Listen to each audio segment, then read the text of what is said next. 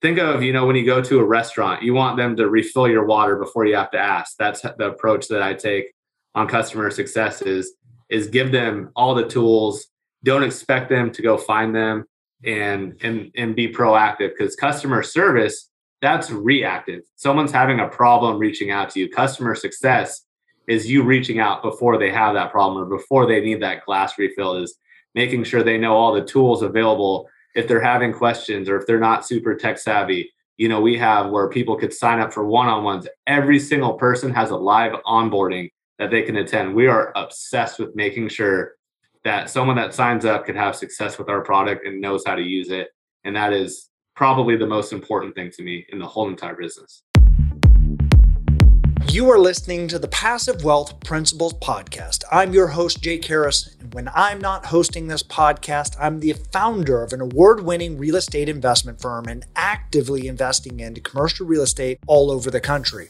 This show allows me to interview, dive deeper, and deconstruct many passive wealth principles, not just from investing, but tactics, strategies, and many fascinating ways in which people have achieved levels of passive wealth. Through my nearly 20 year career as a professional investor, I've built an amazing network of people and come across some super savvy investors. Not only do they have a unique stance on the marketplace, but look at the same problems we all face and many times have come up with a simple but unconventional approach to solving them. This is why I'm so excited for this podcast. It allows me to unpack and have a more in-depth conversations with these special guests. Selfishly, it's a platform where I get to ask the questions that would never come up in a normal conversation, and I get a chance to learn and dissect their best strategies, and you get to be a part of that process as well.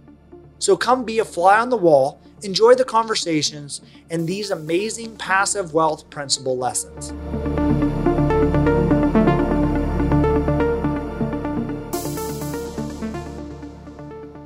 On this episode, I interviewed Jesse Burrell drops tremendous amount of, of nuggets, knowledge bombs. I actually had to stop and kind of bookmark some of the things uh, about wisdom and what not to do.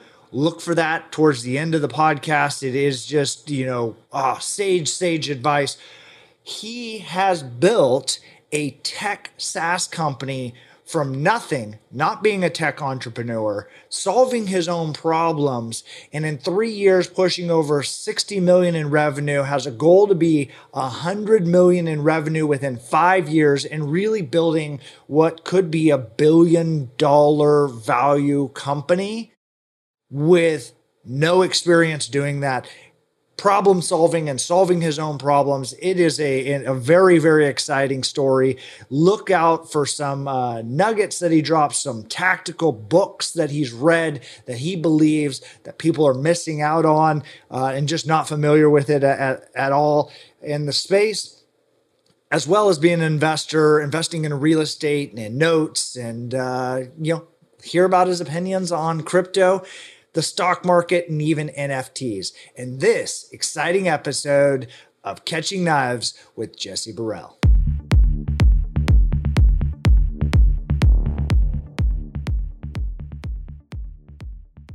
Hey, Jesse, it's awesome to get a chance to kind of sit down and, and you know, dissect some investments. Uh, not specifically anyone in detail, but uh, I'm curious to dive a little bit more in the company you've built and now like what's the next jesse 2.0 version of, of life or, or maybe it's a 1.5 uh, version you and i connected through a mutual friend logan fulmer uh, yep. uh, and then we kind of we've kind of are sitting on a lot quasi private equity or like venture like we're looking for deals to place money into rocket ships that can 10x or 50x our money and so we've that's we've had a, a few interactions there but you know for my own sake you didn't just start here you have now built a SaaS company, built a pretty big company. I mean, you're you're pushing close to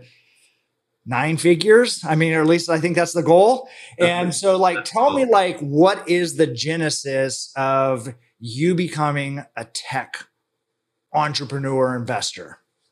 it, honestly, it really is um, how a lot of companies start. Is I was, you know, flipping homes and wholesaling real estate, buying some rental properties, and we didn't have the tools that made the, our businesses uh, efficient to the way we wanted to. And um, my now partners, Annie and Ivo, we each had separate uh, real estate investing operations, and we both just started helping each other. They really struggled on the culture, sales, people side of things, where my strengths lie, and then they both are very system and process oriented. Normally, where visionaries' weaknesses lie, and that's where mine lied and or laid. And so he started helping. We were building stuff for each other's companies, or he was building them, and I was using them. But that's how it really started. Was we saw a need in our industry on the real estate investing side to streamline a, a lot of stuff through software to really organize your business, and it just kind of snowballed from there, turning into a multi-product line for um, real estate investors. And now a lot of our technologies are going to be um, we're adding other verticals because it's our we learn our platform is more um, residential people that need information and data on residential properties. So that has to deal with you know a lot of different um, verticals. Uh, real estate agents we haven't tapped into as well mortgage officers home services is a huge one roofers contractors uh, solar and we're really starting to talk to those people now and it's really exciting for them to get excited about some of the cutting edge stuff that we've built that they can now use to to do more lead generation to you know residential and commercial properties. So why don't I know a little bit about you know what the you the the genesis of your software you know so skip tracing and data to do you know wholesaling and, and generate you know off market leads. So maybe for the people like dive into that. Like what is the you know the the the base initial service that you guys put together and now you're stacking multiple products or services on top of that? And then how is that now merging into these this applicable home services contractors real estate agents uh, you know not just the real estate investor yeah to I'll, I'll start with simplifying it it's really what our products provide to people is is direct to seller sales if just think of it generally like that is when you're wanting to market direct to some type of property owner, commercial or residential, if you're trying to get in direct contact with them, you know, to sell them a service product, you know, whatever you're selling them, that's really what we're meant for is and we have a whole suite of products kind of an all-in-one platform for you to do a lot of that lead generation. So to back the story up, it started with skip tracing um, and uh, wholesaling and you know uh, flipping homes or people that want to go direct to seller. You need you know phone numbers and emails accurate contact information to reach out to them and see if they have any interest in that's where it really started is we um, found some data sources and we're basically when we started just wholesaling it we were had a big contract got it got our cost down and then you know sold it for more and then we were doing the same thing a lot of people were doing. So i looked at my partner and said we need to be better. We need to evolve. There's were some big influencers in there and we didn't have a big online presence. So i was like how do we create a better product? And then i could go to people that aren't selling it the influencers and have them become affiliates and that was a huge strategy for us. So we actually um, created our own api and proprietary algorithm to where we actually started sourcing from multiple data sources and indexing those phone numbers and contact information to be much more accurate than just one source and from there we are able to create a competitive advantage for people wanting to use our product and it's just evolved evolved from there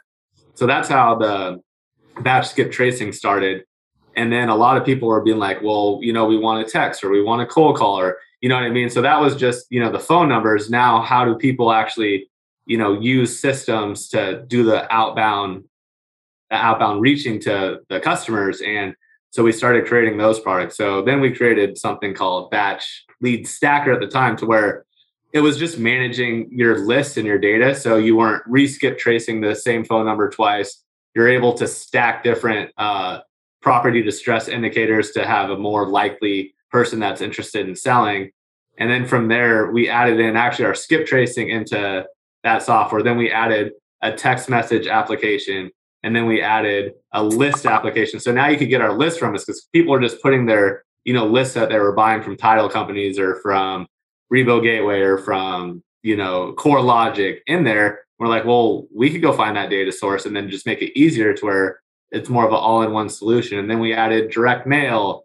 and now we have a so it's really an all-in-one platform. And then on top of that, we really wanted um, a dialer because a lot of people like to cold call and, and dial people. So we have a separate product called Batch Dialer, but the two products talk to each other, so you could push data back and forth to each other for them to be able to lead generate and, and keep track of, you know, their leads. It, and it's basically we're doing everything that you need to do. Once they say yes, you should be pushing it into your CRM from there. So it's really just it's a mini CRM for lead generation, but once it becomes a lead, you should be shoving it into your CRM and then having your own sequence of how you follow up or try and close that sale from there. So, what uh, what has been, you know, that was 2018 that you started this. Started the skip tracing. Uh, the end of 2019 or early 2020 is when the BatchLeads now it's called BatchLeads uh, really started to gain some traction and then um, and then now we do have an enterprise product and we're also building out our other side of our um, dialing product where we'll have an inbound side. So you know people that are dialing out of their crms people that are call centers all the inbound traffic uh, we kind of had a long product strategy on that to where we were when we were building our outbound dialer we created a lot of technology because we knew we were going to um, hit this point eventually because all the big dialing solution companies have both inbound and outbound solutions. And it's um it's a much stickier product. We'll be going to small and medium businesses to where once you're tied into you know their crm or to their to their type of way that they're taking inbound calls they're, they're not likely to leave because it's a big part of what they do. That, I mean, this this really sounds like it's it's so much you know white space as far as you know opportunity that exists out there, and obviously that you're building it on a you know this SaaS you know program.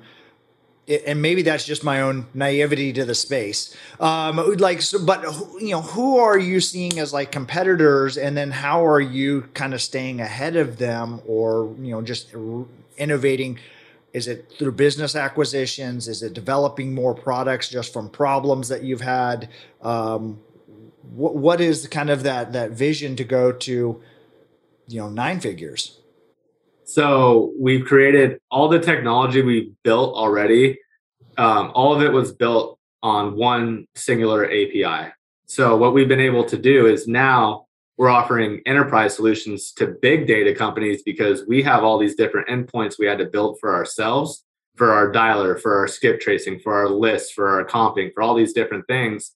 And there's a lot of big businesses that like to to chop up and use this data. So we actually were able to create you know an enterprise api product for some large companies. And that is just launching this year. We we had our soft launch in december and had but those are large contracts bigger accounts. So it's just it's just having different a few different verticals and a few different products on how we could offer them to people because a large enterprise customer isn't going to use BatchLeads. That's for someone that is um, you know small and generating you know some outbound leads. Uh, big bigger companies could use it but the real big companies are just going to want the big data and they already have the way um, they built a lot of the platforms that we already offer to people.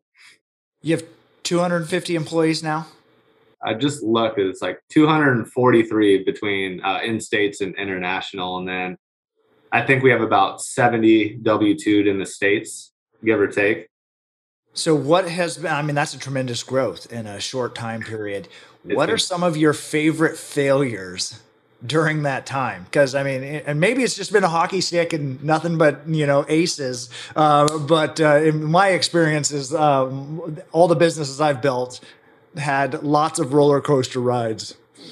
Honestly, it's been really learning and taking feedback from customers because when you build a product, it's not perfect, and you you have to be very honest and intentional with when you start a product that it's not the greatest yet, it's not the best yet, but help us be a part of being that industry leading product and we've been able to get our products there and we kind of have a better go to market strategy and when it is a new product on how we're not over promising and under delivering we're under promising and over delivering and you know we're giving them price breaks you know to use us. And we gave uh, when we started batch dialer we really gave people huge discounts to be a part of that beta testing and let them know that hey we're you're helping us build something special for you your business and a lot of people's businesses and we really appreciate um, you helping us get there. And and really that was something we had to learn because on BatchLeads we didn't quite do it that way. So with each product we really learned on you know how to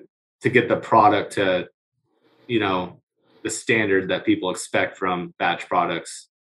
Yeah that's a, a, key point and i think that's you know you kind of fell on there the customer experience or client experience, whoever whatever you want to call, them there. But um, if you can kind of dive into that, what are some things and you know lessons you've learned about customer experience versus um, you know customer service or customer relations, where where a lot of people think of it in a different way? Yeah, a lot of people think customer service is is customer success, and they're two totally different things. And I've had to learn a lot and read a lot because, um, as we've talked offline, I didn't plan on building, you know, a big software company. We were just trying to solve problems at first. Then we soon realized that we had no idea what we're doing, and we had to get some coaching, some consulting. Luckily, I have two brilliant partners by my side too, to where we're all very eager to learn, read a ton, watch a ton, uh, find the right consultants to help us when we have no idea what we're doing and you know we're, we're still using those type of people because as you grow to different levels we're still experiencing this together and it's nothing any of us have experienced. So it's it's it's a really fun journey to to go on for sure. But when it comes to customer success is that is my biggest obsession. Without treating customers right and making sure that they're having a good journey and experience with your product your product's not going to be successful. So when people start feeling themselves because they're making a bunch of money. You you you have to be like a, an artist, right? Um, their fans matter. If you start treating your fans badly, they're going to turn on you, and you have to be very well aware that the customers are the ones that make you successful, and you can never forget that. So really having a defined journey for them, understanding that being ahead of, you know, really being ahead of their expectations. And think of you know when you go to a restaurant you want them to refill your water before you have to ask. That's the approach that i take on customer success is is give them all the tools. Don't expect them to go find them and and and be proactive because customer service that's reactive. Someone's having a problem reaching out to you. Customer success is you reaching out before they have that problem or before they need that glass refill is making sure they know all the tools available if they're having questions or if they're not super tech savvy, you know, we have where people could sign up for one on ones. Every single person has a live onboarding that they can attend. We are obsessed with making sure that someone that signs up can have success with our product and knows how to use it. And that is probably the most important thing to me in the whole entire business. Man, it's uh, I love hearing that because that that's just like so many companies don't do that right and um, I think that's a difference maker for you guys. And obviously, it's lending to your your uh, meteoric uh, success so far. Um, you know, and but there's a goal: five years to nine figures. Yeah, we're um, you know, so we're two years away. I'm hoping to to get to around 60 this year is our um is our goal and then from there get to 100 so we've at least doubled or tripled every year the first three years. So um, I'm being a little obviously as you grow, it's harder to to double or triple again because um, you have to add verticals, you have to have bigger budgets, you have to get the right people in place to scale. But we've um, I'm lucky enough to have an incredible executive leadership team that um, have been a huge part of us growing. And the other thing is we can't do it without the team. And the three of us founders know that is none of this happens without the great team that's around us. And like just kudos to everyone that's so dedicated to you know our products our vision and, and having us grow because i'm forever in debt to you know our whole entire team on having everyone so aligned on on you know making sure we have a great product with a great experience. And if you could uh, execute those two things i mean you're going to have a successful company. So is there like an end goal like you're planning to exit or is like there a, a line that you're trying to get to um, or is this the lifestyle business? You're going to own this forever and, and take it nope, off to the sunset. not not a lifestyle business. This is an anti-lifestyle business. Um, we'll either sell or go public in the next two to four years is is our plan. So um, we've already already a lot of people know we're actually rolling out uh, vesting interest for leadership. So we're going to have a vesting schedule for if if we get paid, our team's going to get paid. As I just said, we can't do without them. They should get rewarded just as we should. Um, I know we took all the risk at the beginning, but there's no way it would ever get here with without these people. And and I'm not a greedy person. I'm a sharing person, a giving person, a collaborative person, and all three of us like no one even asked. We're like, how do we make sure that they're taken care of too? So this this was like an initiative that we put together. No one even asked. It's just something that we felt was the right thing to do because um, we're not 100% of this company and and they need to get taken care of as well obviously we we pay our people well but at the same time if if we have a big sale or a big win or um, or go public they should be um, celebrating right, right alongside with us uh, that's what I know about you as well is is that that kind of generosity and, and giving back and um, and I think maybe that plays into the why you care about the client and the customer so much, and that kind of translates through what what you're already doing. I'd like to kind of take a, a little bit of a pivot to um, that's what you've been doing. You're building, but you do more than that. You got your own you know, kind of uh, investor lens to the world, you know, kind of side hustle investors or how whatever you want to call it. So, what is like again? We're you know talked about at the beginning, Jesse 2.0. Like, what are you doing now and kind of leaning into that's your extra free time when you're not going to nine figures? So, to be honest, we've actually taken a lot of that stuff off our plates because we have an opportunity we never thought we'd have. So we're pretty hyper focused on um, the business and the products that we're doing because we do have a product line and we have new products. So it's it's just like revving up a new company. You know what I mean? So uh, it's pretty much batch or nothing. But on the investing side, um, as as we've talked about, I do like to dabble and and look at some deals to do some you know angel investing to where I could just throw some money at something, forget about it, and hope it pops. Um, obviously, I like to invest in companies to where I could have some type of value to add, to where I could call the owner with a tip or trick, or hey, I got someone for you, or hey, I, you know, here's a vendor that you may be able to use or sell to.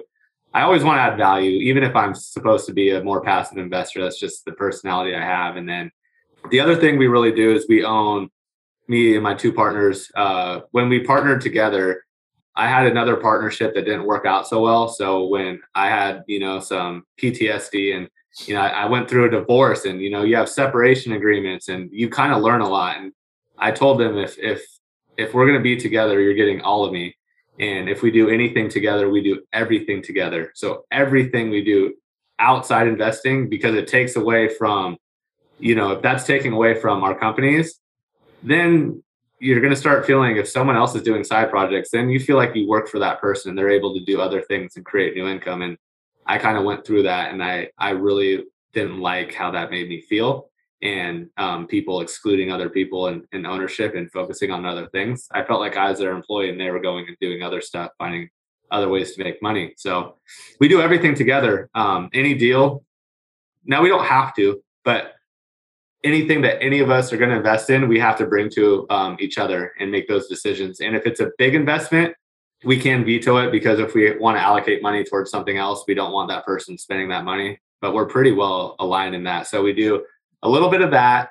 We also do um, a big amount of hard money lending. So that's actually very passive for us. We actually just do like a personal guarantee on people that own a lot of um, real estate assets and put a bunch of seconds on and they're basically just getting a not a revolving line, but they get a big line that they could go use whatever they want for, and they just pay us every month for it. So it's not attached to a house where we have to keep creating new, uh, you know, deeds and and all those type of things. Um, not deeds, but um, notes. We, we don't have to create new notes every time they um, have a transaction. So we do a lot of that, and then this year I think we've decided to identify. We want to figure out we want to buy some apartments. So we're going to buy probably one apartment that's anywhere from 10 to 20 million dollars to do some costs segregating so we could depreciate our taxes a little bit um, and just start working towards that cash flow. We probably have about 50 doors collectively, but we haven't put a lot of effort into it, and we just want to start buying, you know, hundred units or bigger moving forward. Is just buy a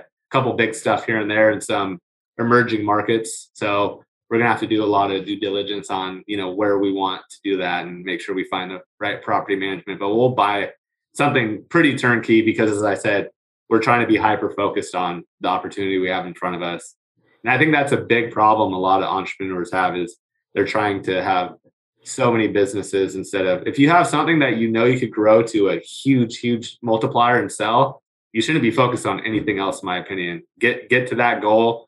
Then when you have that big exit or that IPO, then go play with all the money on all the all the cash flow stuff that you want to do. Yeah, that's I. Uh, I'm part of a mastermind group, and and what's what's interesting is, you know, as as it's grown, there's more and more people doing cool and rad stuff. Is you get the uh, you know the FOMO of he's doing this super rad thing over there, and he's doing that you know thing over there, and you're just like, I want to do it all. Like, and what I found is, you know, like like you just to reiterate, like sometimes is a doctor that is really crushing it. You know, he's, you know, she, you know, this instance because it's a men's mastermind. So he, you know, he's making over a million dollars a year, take home, you know, vertical income. And then they're like, well, now I want to do a, a drop ship thing and I want to go do this and I want to go throw that money. And, and what happens is it takes away from them. And so then they don't make a million dollars, they make 800 or 850. But it was exactly that point. Your point is that FOMO of running around, be like, dude, you could take the thing, the the you know skills that you've learned, and turn that into two million dollars this year. Right. There's almost no business thing that you could do on the side that you're going to make an extra mill, uh, you know, on a on a side hustle. Go do that, and exactly to your point, and then where I have another friend who is a doctor, he's just more disciplined about it. He is only an LP investor. He puts 50 grand a month into LP investments and has been for like the last four or five years. And so, but that's now he's now doing 75 or 100,000. He just had to find the, the right sponsors. And then, you know, here's my list of people I would invest in. And he's like, and then every three years or five years, they're coming back, the checks are coming back with friends. And so exactly that. So he's been able to build his, his practice you know, private equity came in and bought a, a chunk of it, and now he's going to get a, neck, a second or third bite at the apple, focusing on him being able to grow the business. So your the the advice you've given is so spot on, and I feel like everybody's you know like go do everything all at once, and I same thing have some of those same issues. Like it's like I want to do everything, but all right, I'm more of a real estate ish guy.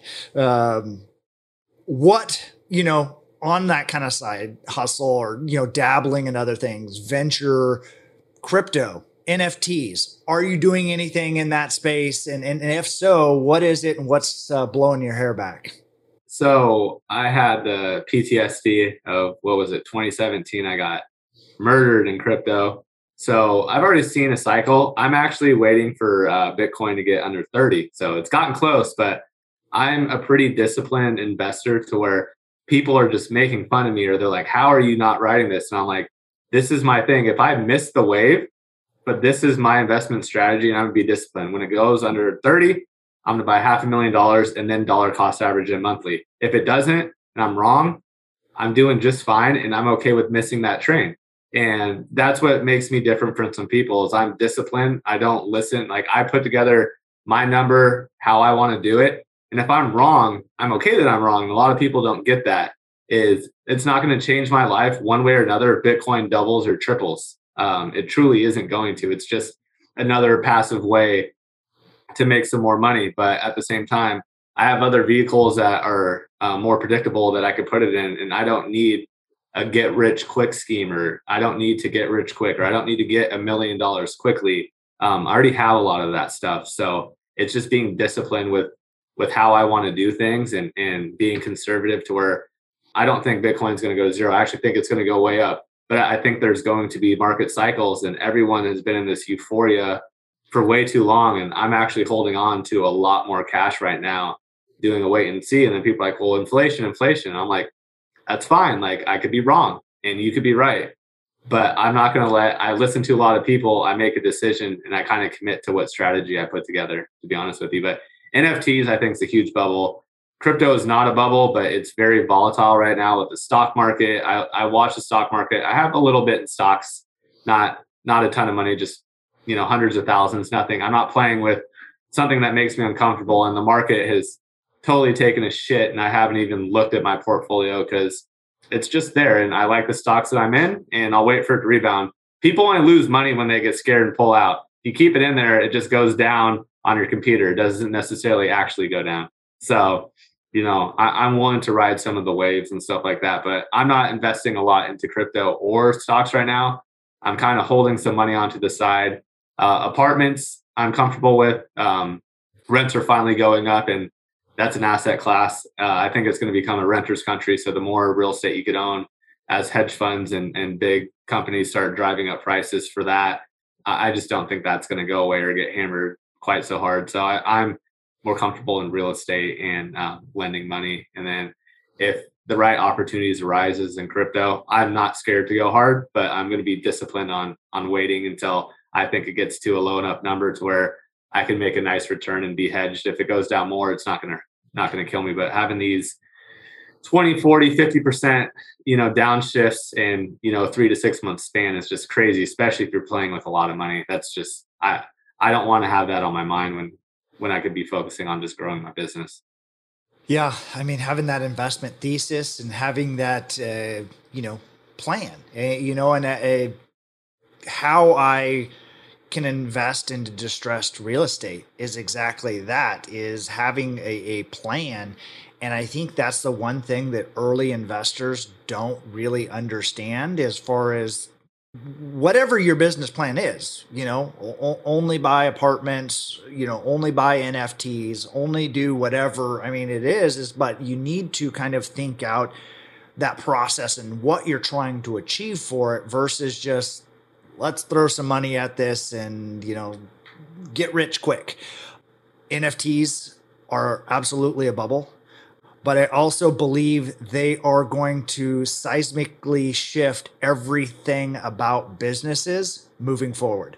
Just like- I, yes, I agree. I think there's application to all of it. I just think there's a lot of bubbles right now because I, I, I really like how you can make an NFT and then value to it to where you get special discounts or you get like there's some really cool stuff that you could start doing with it or people get exclusive access to this or that it's just no one's following through with these projects right now. They're promising something and then rug pulling and, and taking a bag to where, like, I hate to say it, but there needs to be some regulation in some of this stuff because a lot of people are getting uh, taken advantage of and scanned. And, you know, I just don't like seeing that. And um, I don't, I'm not an expert whatsoever, but I think all of crypto, blockchain, NFTs, and even the metaverse and all the digital real estate, I believe in all of it I just don't know enough yet, and I don't know if it's a bubble yet. To where if I get in later and don't make as much, I'm okay with it. But I just need to know more, and I don't have the time to to know as much as I need to know to comfortably invest because I don't want to be that person that hears from two people and blindly invest and then you make a huge mistake. I've done that before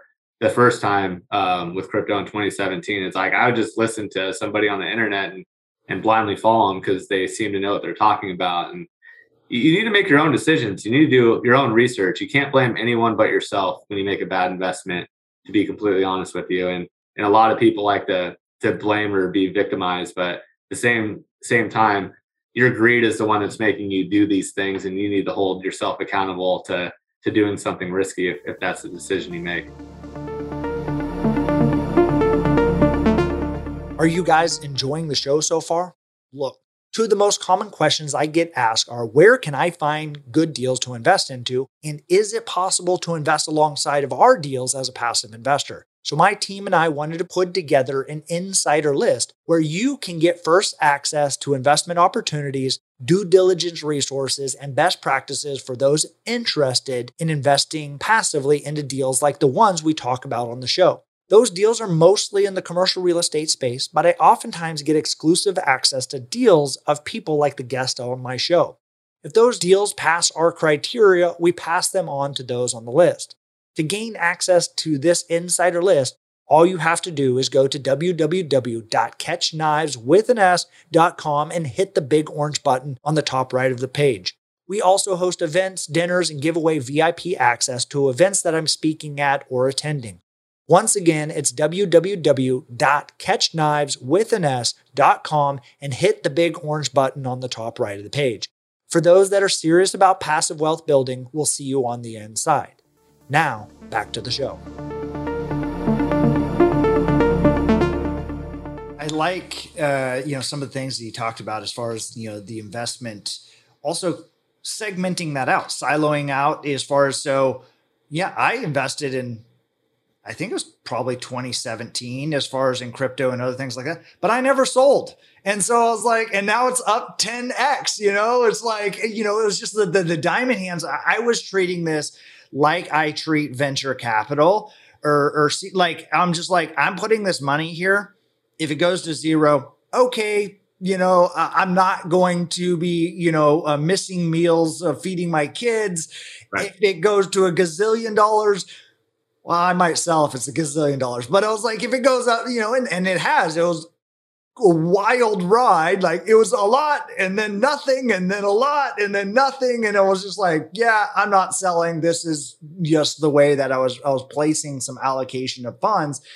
And the same thing with the NFT stuff is um, 99% of it. And, and, really, I believe this is the truest form of capitalism in its, you know, pure, you know, people are getting scammed. Yep, you're getting scammed. You are thing is it is, you know, uh, full on out there and there's going to be a bubble burst. There will be a correction. There will be the dot com.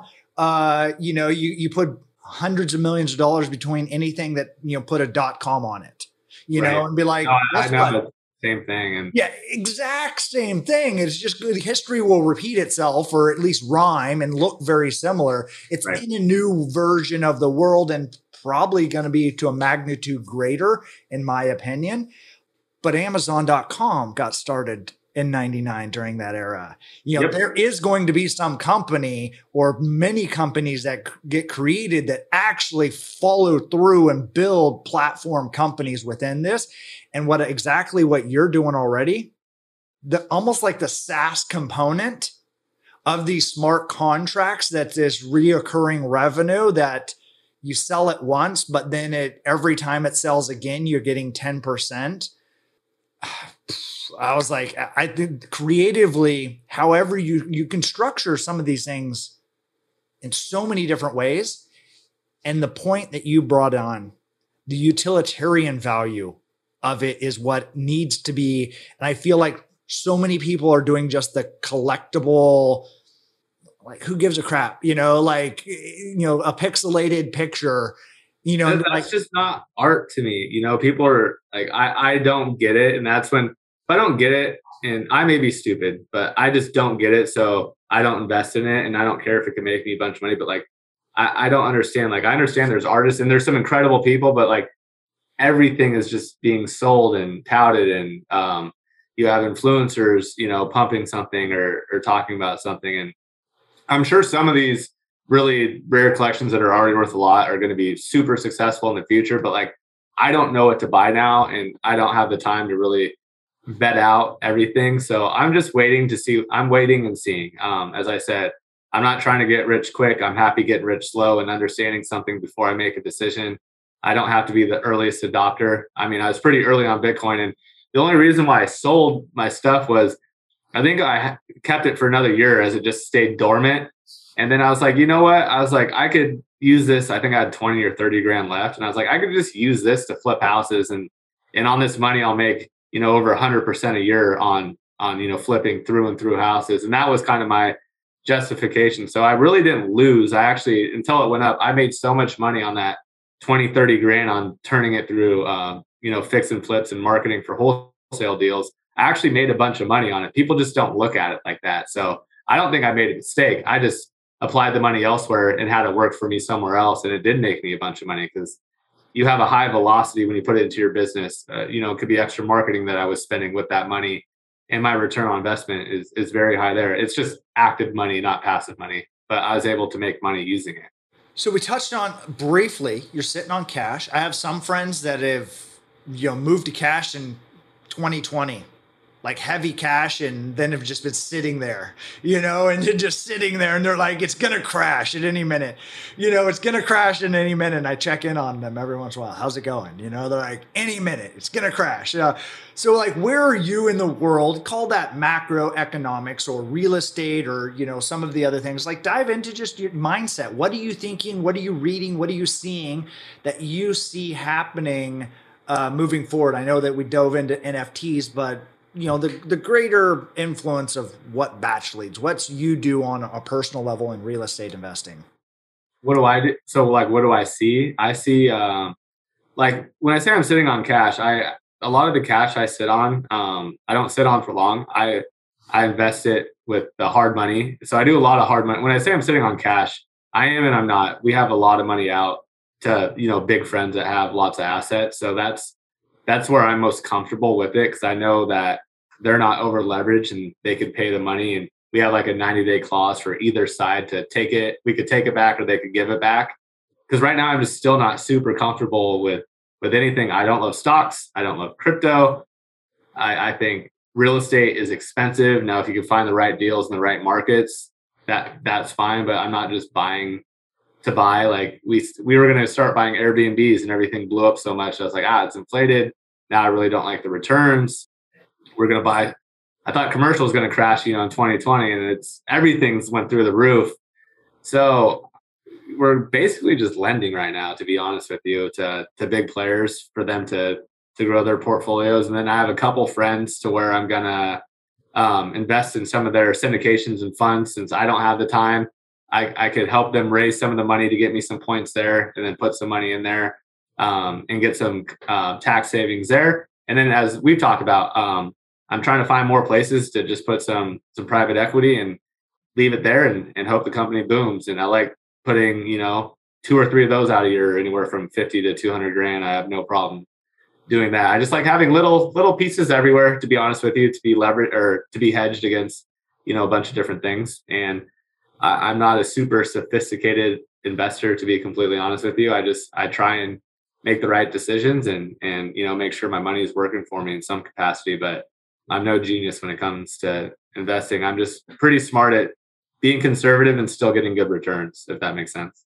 And i'm not scared to take a risk either but i don't just try and blindly throw money around. But i will i love the startups where you throw 100k and five years later you get a million back. Uh, if you do enough of those and you pick you know some good horses that that that's the true passive money in my opinion is like nothing's passive after you vet them out and you throw it in it's truly passive if you're not on the board like they're going to sell or they're not you're going to get something or you're not but you, you, find you do enough of those little nuggets um, i think that's a really good business model especially if you have a lot of money and you're you know passively investing now or you don't want to do too much and manage a portfolio or you want to do a little bit more than stocks and I think it's fun. I'm a gambler at heart. I used to, you know, once upon a time try and be a professional gambler when I was like 18 to 22. So I just think that excites me, and like the little gamble. I mean, likes to do that stuff too.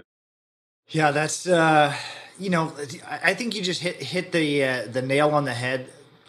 I call you know alternative investments is where the game is if you're just trying to get in on the the S&P 500 you're just trying to park your money ultimately you're losing. You're you're you're losing. You're treading water, and and and so, you know. I think it depends on your on how much.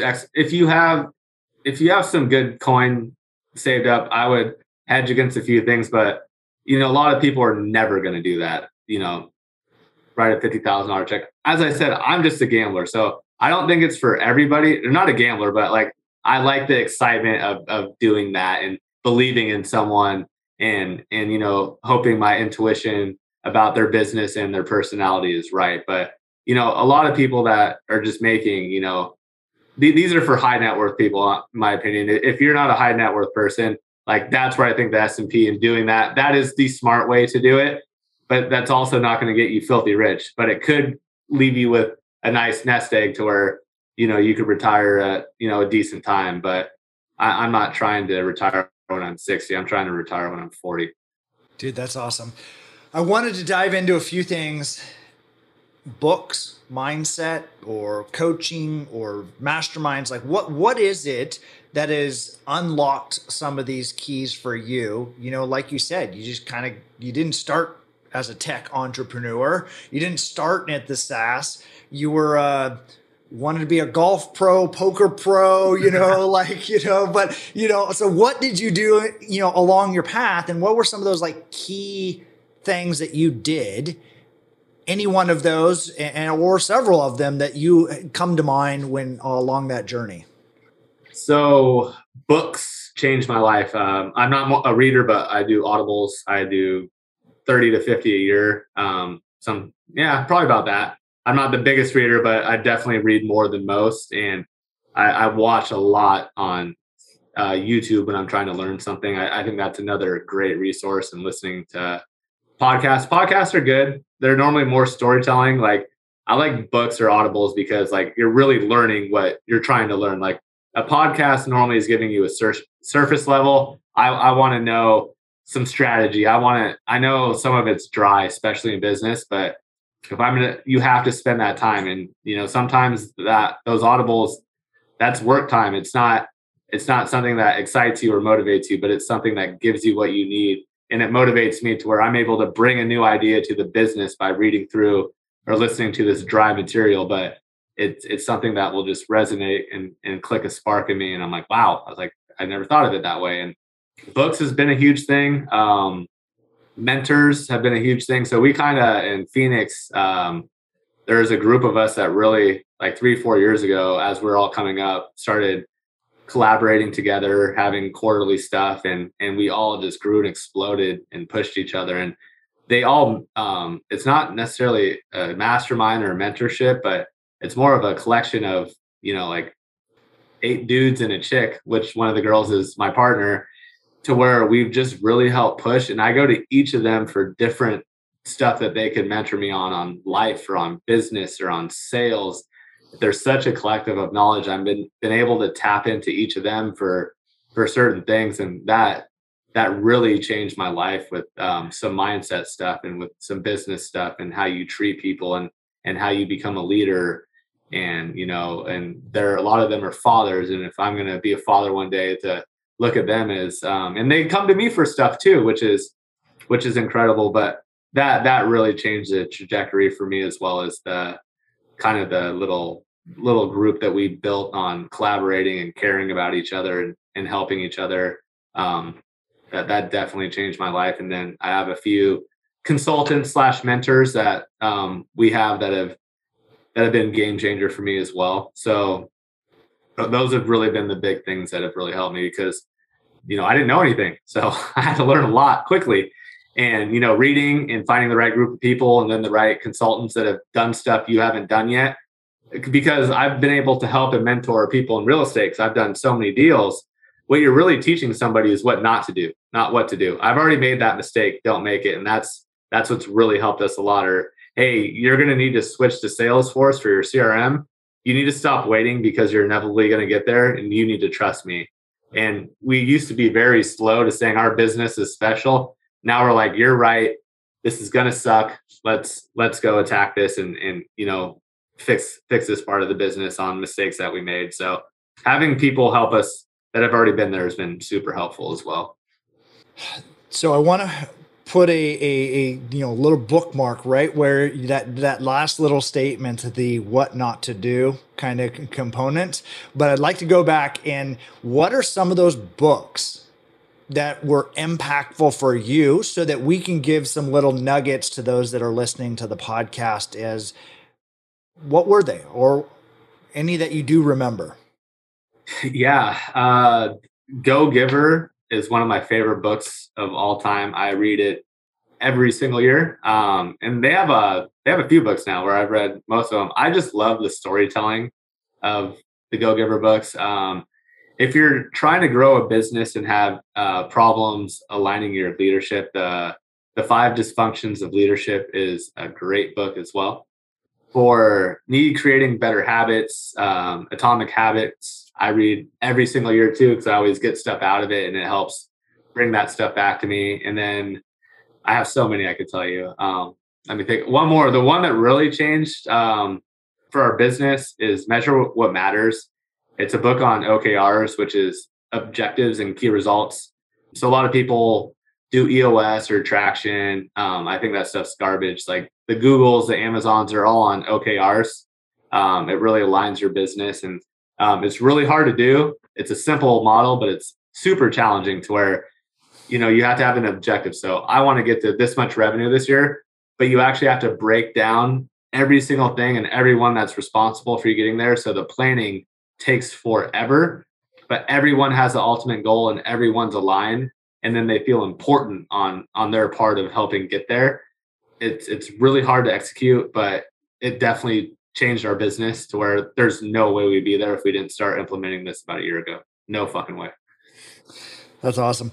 So uh, the I've read those. I I uh, I have not read the five dysfunctions of leaders or uh, leadership. So I'm gonna uh, have to put that one there. But all those other books, I 100% agree with. I've read them, and they're like, you know, you're just like same thing, or EOS or traction or rocket fuel and all those other things. And there's a whole lot of them in that category of business systems, and depending on where you are and what your your plan is. So they just give you like you have a rock, right? Or you have a goal, but they're no one is aligned to that goal. I, I, think it's archaic and I can't believe it's still being taught because yeah, you could put KPIs around people, but they still don't know the goal and how they're how they're tied into that goal. And I I, I think it's if, if I'm gonna do one thing, I'm gonna shout that. Like I, I went I'm at uh, there's a mastermind in town. It's called Investor Fuel right now. And everyone is on uh, EOS or traction and I'm just like, you guys, like, I just I feel bad because I, I don't think it's I don't think it's the right way. I, I, believe in it so much, and I know so many other big businesses that do it this way.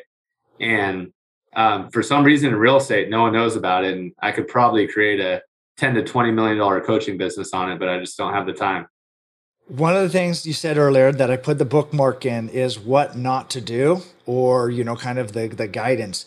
That is one of the biggest things that is an evolution of myself is like I was really good at making mistakes and then learning from those mistakes. Right. That's a very tried and true method from learning about things and it's a very effective. You learn when you go lose money.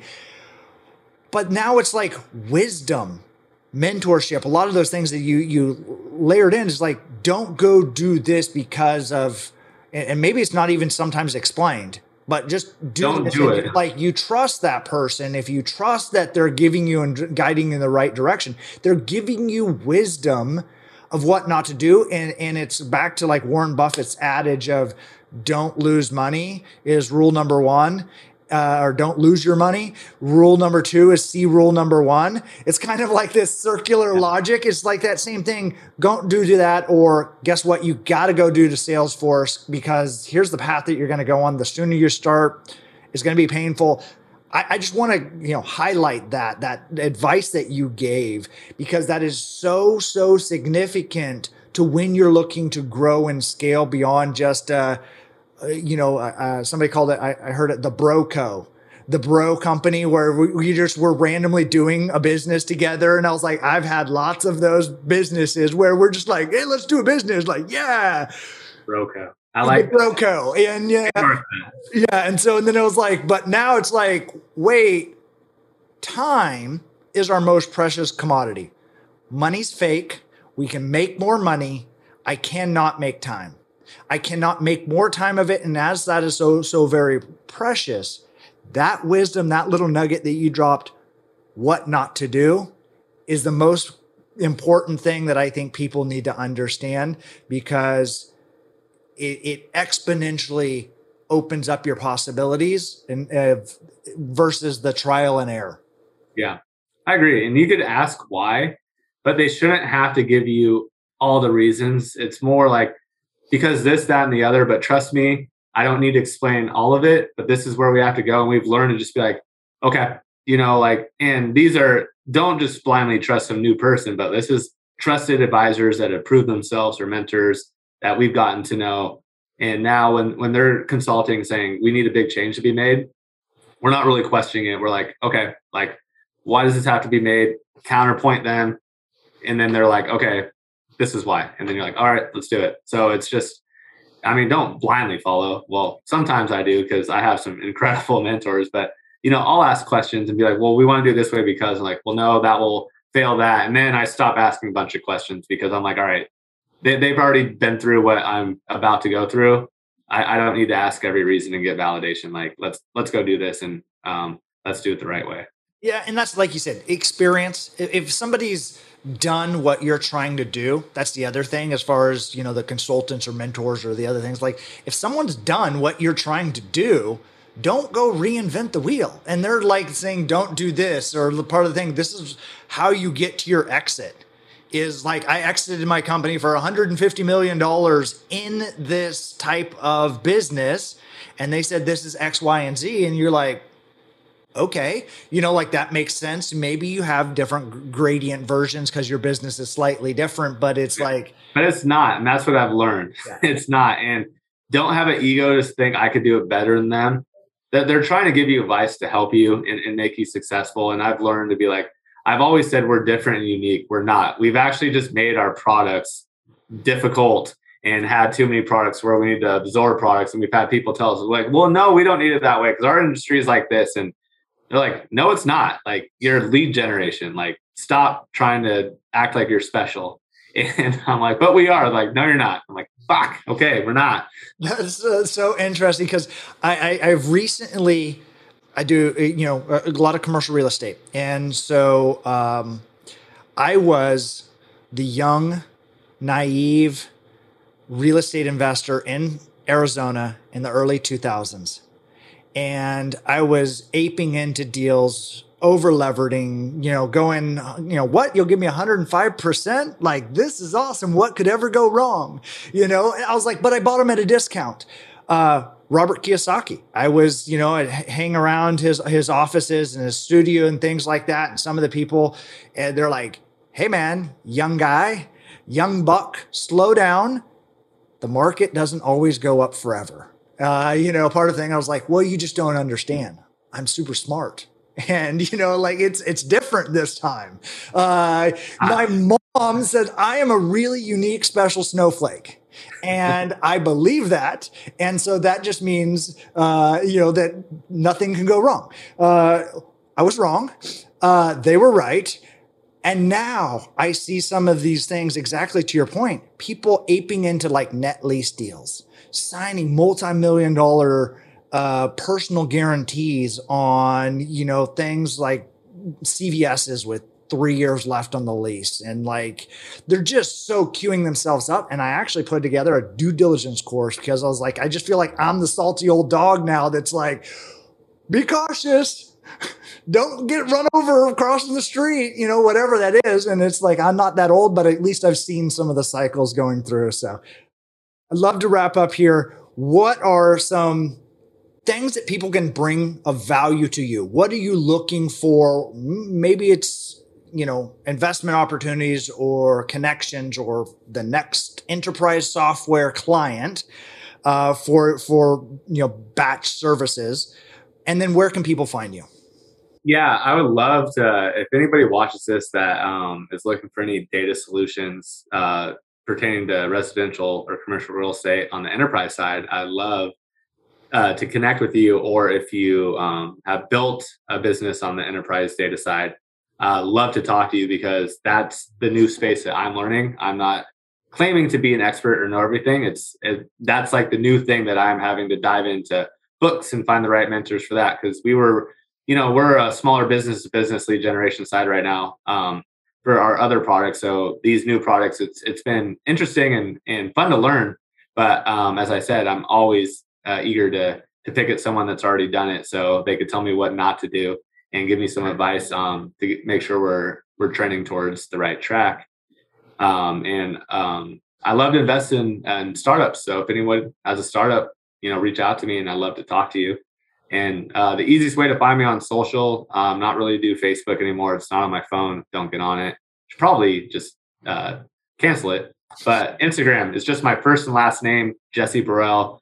Shoot me a DM on IG. That's probably the one social that I do any type of checking on. But that's the the best way to get a hold of me for sure. Well, everybody, again, uh, uh, knowledge in there. It's so many knowledge uh, drops in there. Uh, super excited for you getting a chance to wrap up and check out Jesse and, and what he is building. And we'll have to maybe check in in a couple years, see if you got to uh, to nine figures. I'd love to. I hope you enjoyed that episode today on Passive Wealth Principles Podcast. Make sure to subscribe on whatever platform you're listening to this on. If the episode made you think of someone, go ahead and take a screenshot and share this episode with them. You can tag us or find us as a podcast at Catch Knives or me personally at jake.realestate. For those investors that are listening to this and want to be able to take advantage of distressed investing opportunities, a perfect place to start is my best selling book, which also happens to be called Catching Knives. It's a full breakdown and guide on how I and many of my partners take advantage of opportunities in distressed commercial real estate. Go to www.catchkniveswithanes.com and grab the book there, as there's a few book bonuses that I know you'll love. Once again, www.catchkniveswithanes.com. Take care, and I'll see you in the next episode.